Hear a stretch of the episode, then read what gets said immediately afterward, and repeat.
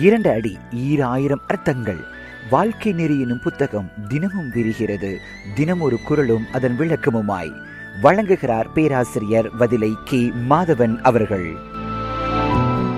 அனைவருக்கும் இனிய காலை வணக்கம். நன்மையும் தீமையும் நாடி நலம் புரிந்த தன்மையான் ஆளப்படும் விளக்கம். வாழ்வில் நன்மை தீமைகளை ஆராய்ந்து நன்மையை தரக்கூடியவற்றை தேர்வு செய்ய வேண்டும். அதாவது நமது உடலும் மனமும் இயற்கையிலேயே கடவுள் கொடுத்தவை.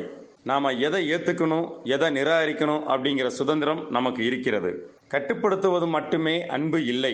சுதந்திரமாக விடுறதுதான் அன்பு.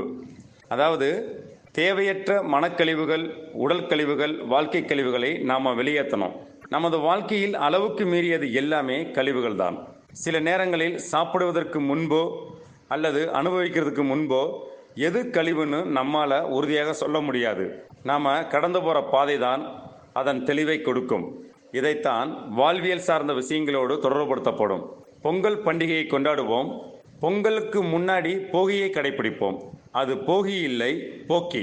அதாவது வாழ்க்கைக்கு தேவையில்லாத விஷயத்தை போக்கக்கூடியது. போகிக்கு அடுத்த நாள் பொங்கல். மனக்கழிவுகளையும் வாழ்க்கை கழிவுகளையும் வெளியேற்றுறதுக்கு பின்பு நமது மனம் ஆனந்தத்தில் பொங்கும். அதற்கு பெயர்தான் பொங்கல்.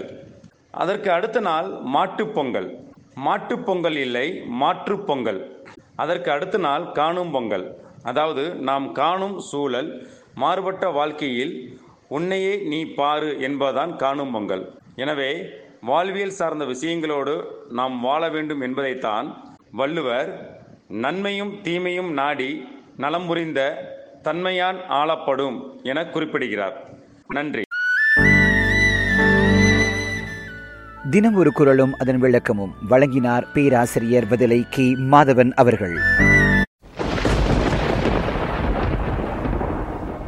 ஞான சுடர்விட ஆற்றல் நிறைந்திட ஆளுமை அளவிட எண்ணங்கள் உயர்ந்திட அன்பு மலர்ந்திட நகைச்சுவை ததுவிட திறமை உணர்ந்திட புழமை பூத்திட உங்கள் செல்பேசியில் ஒழித்துக் கொண்டிருப்பது மகி பாட்காஸ்ட். இணைந்திருங்கள்.